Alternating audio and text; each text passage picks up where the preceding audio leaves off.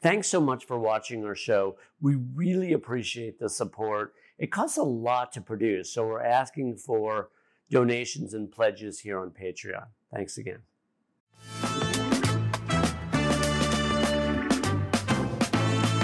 Welcome back to See It and Feel It with Dr. Brett. And also, there's the other component, which is that I'm 22 years old. There's only there's, only only so many um, so many sports that you can pick up when you're 22. Um, or you know, I can't go play in a youth youth lacrosse league or a youth football league. No, That's just not, not, not really an option. No, Um, not going to be an option. So you're kind of dealing So- with like like boxing, jujitsu, Olympic lifting. Yeah, stuff like that's that. true. The- One of the last guys that we interviewed was a jujitsu guy, and he swears by. He's a fireman, um, uh, uh, paramedic, and that's his thing on the side or whatever is the jujitsu. So yeah, when you get older, you're you know you're playing some tennis. Some people play competitively. You're playing some golf. Some people could play competitively. The the um, powerlifting or the Olympic lifting thing is like new. It's a new twist. I, you know, what I mean, I haven't I haven't interviewed that many people that go, you know, I'm 22. I just want to try Olympic lifting. So Yeah. it's kind of interesting. Yeah. what else have you thought about besides that? Uh, golf. Um, yeah, I'm a yeah. big fan. There we go.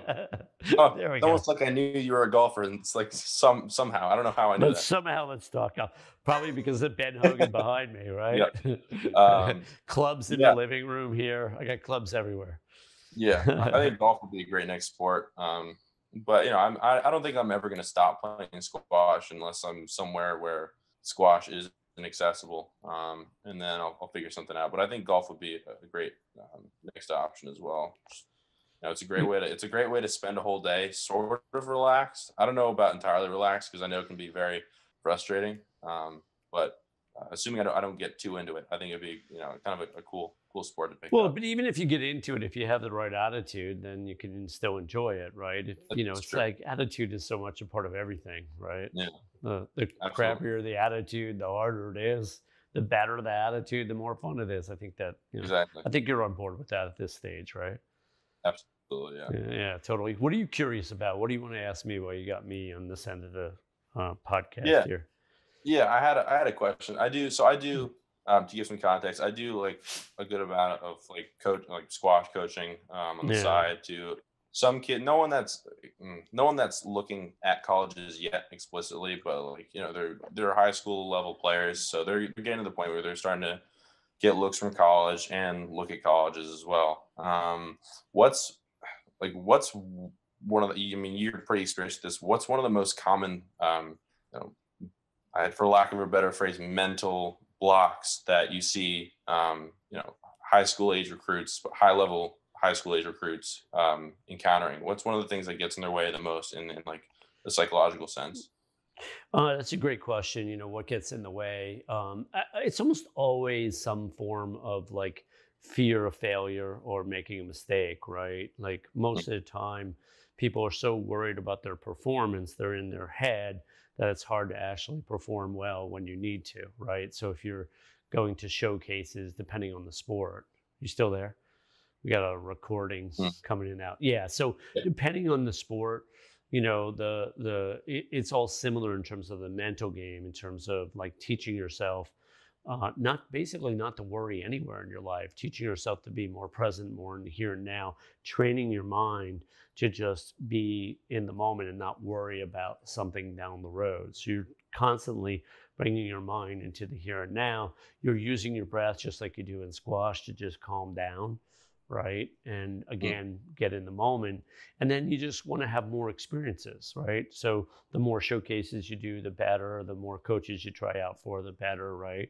Because the more experiences you have it's kind of like dating right? You have one date you could be pretty nervous. You have two dozen dates it feels like oh my god it's just another date right? Right. So you want to have more and more experience, and you want to have more courage, and you want to unhook from a mind that you know most of us have minds that are overactive unless we train them. And so, just like you've trained your body, you want to train your mind. Something that we talk about a lot. You've changed a lot over the years, right? Your attitude has gotten better and better, right? Right. Less, Yeah. right? Yeah, your fear of rejection. I've noticed one thing about you in particular is that the fear of rejection thing is really minimal, right? You've really learned how to. How'd you learn how to conquer that? You know, Um, like it's not easy. You kind of just feel like sometimes you just like you throw yourselves your, yourself into into situations where like like you you're like kind of at, at odds with yourself for a little bit. Like you you put yourself in a situation where you're just like you know I I don't want to do this, but like if I can't do this, then how am I going to do anything else? Um, Right. And and ultimately, um, you know, it, it, there's there's like almost there's never a downside. I've never had a situation uh, where I've regretted, uh, you know, putting myself in a position where I, I could be rejected. Um, it's always there's always been some positive, whether whether it's rejection or some form of acceptance. Um, uh, there, there- there's always a positive. There's always a silver lining to it. Um, yeah. and like so you that's said, yeah. God. yeah, like you said, the more you do it, it's the more it's just like whatever. I don't really give a shit. yeah, exactly. It becomes more like second nature. But again, what you've learned to do is sort of push through the fear to have the experience, and then you have an amazing attitude around the experience, right? Because Exactly. even if the girl rejects you, you know, if you're sort of evaluating your performance, right, without being overly critical, right, without being judgmental, and you're just seeing it and going, oh, I could tweak this, I could do it a little bit differently. That's why I sometimes have people watch that movie Groundhog's Day, right, with Bill Murray. Yeah. Because it's kind of funny. He always gets another chance. He gets better and better and better until you master it. And Mhm. there's, you know, that's a, it's a pretty good metaphor for life, right? It's like we're, you know, when we put ourselves in the game, we're, you know, we have an opportunity to learn. We're not in the game, you know, we're gonna not only not learn, but we're probably gonna have more anxiety, right? Because the more you avoid, the more anxiety you have. So sure. this thing about, you know, facing your fears or doing it anyway, it, it's just it's amazing how much value it has. I remember like the first time like I did public speaking, I had cotton mouth so bad it was just ridiculous. I couldn't even talk. Like when you have you ever had cotton mouth where you're just you've you Yeah. ever had that experience? Absolutely, you're, yeah. you- You're like you can't get the words out, and you got a couple hundred people, and you feel like the biggest retard on the planet, if I can get away with that word. Like you know, it feels so bad, right, to just not be able to speak. But then, you know, if you can get through that, and you know, even if you have cotton mouth again, you get through that, and eventually you get through it. Eventually, it kind of goes away because you're learning from the experience, right? And I Yeah. think you know, asking girls out is sort of similar, right? Absolutely. Yeah, Yeah, I I mean, think- getting on. What's that? I think I think this is um like situations like that are especially like where like things like self talk um kind of are, are really important whether you're kind of like feeding yourself like um you know positive messages or you're kind of getting down on yourself. Um I think in the, in the context of public speaking that's definitely something that I've experienced before. Even on like the first day of class where you're just like introducing yourself like that can be a really nerve-wracking situation. so giving, getting up and giving a speech is is um is another level. But you know just remembering things like one thing that i always um you know try to try to tell myself in, in situations like that is like no one cares as much as you because no one everyone else is probably thinking the same thing no one else is paying attention or paying they're paying very little Well, attention actually, really that is so accurate, Andre. It's crazy because that's one of the things I often say is most of the time when you're public speaking, almost no one is paying close attention. Literally. you are, but they're not. They're doing their own thing. You know, when I had to do my dissertation defense, you have to do it's like a three hour ordeal, but the first 20 minutes you got to do your you know, talk on your whole 160 page dissertation. Mhm. And I'm doing my 20 minute talk, and I was doing great until I realized that the professors in the room were taking notes, being prepared for the defense that had nothing to do with my talk. They weren't paying attention at all. And then I started stumbling when I realized they didn't care or weren't present. And then they looked up like as if something's wrong, right? It was Yeah. so weird. yeah And that was a really, you know, like poignant example of when you talk in front of people, how little people tend to really pay attention, right? Yeah. And so reminding yourself of that. But I think it's a good thing in life if you ask a girl out, right, or you play a match and you don't play particularly well, you make a mistake or whatever. Who's really paying attention to that 10 minutes later or next day or an hour later? No Really. one but you. yeah and so that's why it's so important not to beat yourself up, right? Because Yeah. who's really, right? Who remembers, you know, some, you know, flop unless it's something completely ridiculous, right?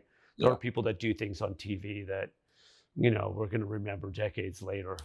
Yeah. Um, when I was a kid, they had the like world, wide world of sports or whatever, and they had that like you know the ski racers that crashed really really badly or whatever, Mhm. and they would play that like you know, and we didn't know who the specific people necessarily were, but some of those crashes were just outrageous. So Yeah. there are things that we do in life that we probably regret, but for the most part, probably ninety five percent of the time, almost no one cares. yeah.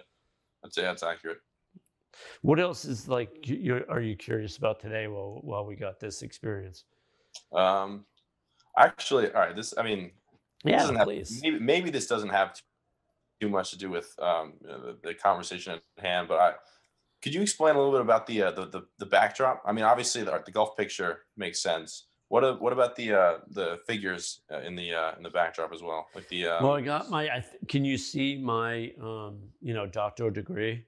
Yeah Because my doctoral degree is there. Then we have the uh, the area where we live, Palm Beach Shores, right? Mm. Um, the Asian art. I just like you know. I like my wife is Thai. Um, I, uh, Nihon ni Iki Thai. I think that's how you say. it. I want to go to, to Japan one day. Um, you know, so I Yeah. just kind of like the you know. I'm curious about Japanese culture. Always have been. Um, the Buddha, I consider myself sort of Buddhist in philosophy. You go inside for answers. So I can never really have enough Buddhas. And I don't know if you can see the fish tank, but I'm just a fish person, right? So I, I know that. so these are just sort of like, yeah, these are just all the things that some of the things I love. If we expanded the picture, you would see my golf clubs. I was just telling my assistant before we got on that my wife just doesn't care about decorating, so I'm free. So Yeah. I've got clubs like golf clubs, fishing poles everywhere, tanks, you know what I mean? If she doesn't care, I'm going to create it like in a way that I find it like super fun Yeah you know, I like to play with things. So, you know, we got the backyard that we're sort of, you know, um, sculpting here. And, you know, we're just, we're just going to make this house here um, just an amazing foundation so we can have visitors and guests, you know, in the future here, especially when the COVID dance, you know, starts to recede or reside or whatever that is. Mm. Um, so I'm excited, you know, for the possibility. Living on a peninsula 600 yards from the ocean is just magical. So I kind of got the sort of inside of the house to reflect a little bit of my psyche, you know, around sports and around fishing and around play, because I think, you know, too many people in life, you know, life is so serious in so many ways. We both know that, right? And so, uh, you know, I, I think a lot of people don't play enough. And even squash, where it gets so hyper competitive, sometimes you lose the play. yeah absolutely. Yeah. absolutely accurate. Yeah, so there we go. Hey, Andre, thanks so much for joining us, Andre Giglio, um, Bucknell Jr. and um, avid squash player, and and and totally good guy. Awesome. you. Appreciate- Thanks so Thanks much. for having me. All right, thanks, pal. Thanks for watching See It and Feel It with me, Dr. Brett. If you enjoyed this video, remember to like, subscribe, or share it with a friend.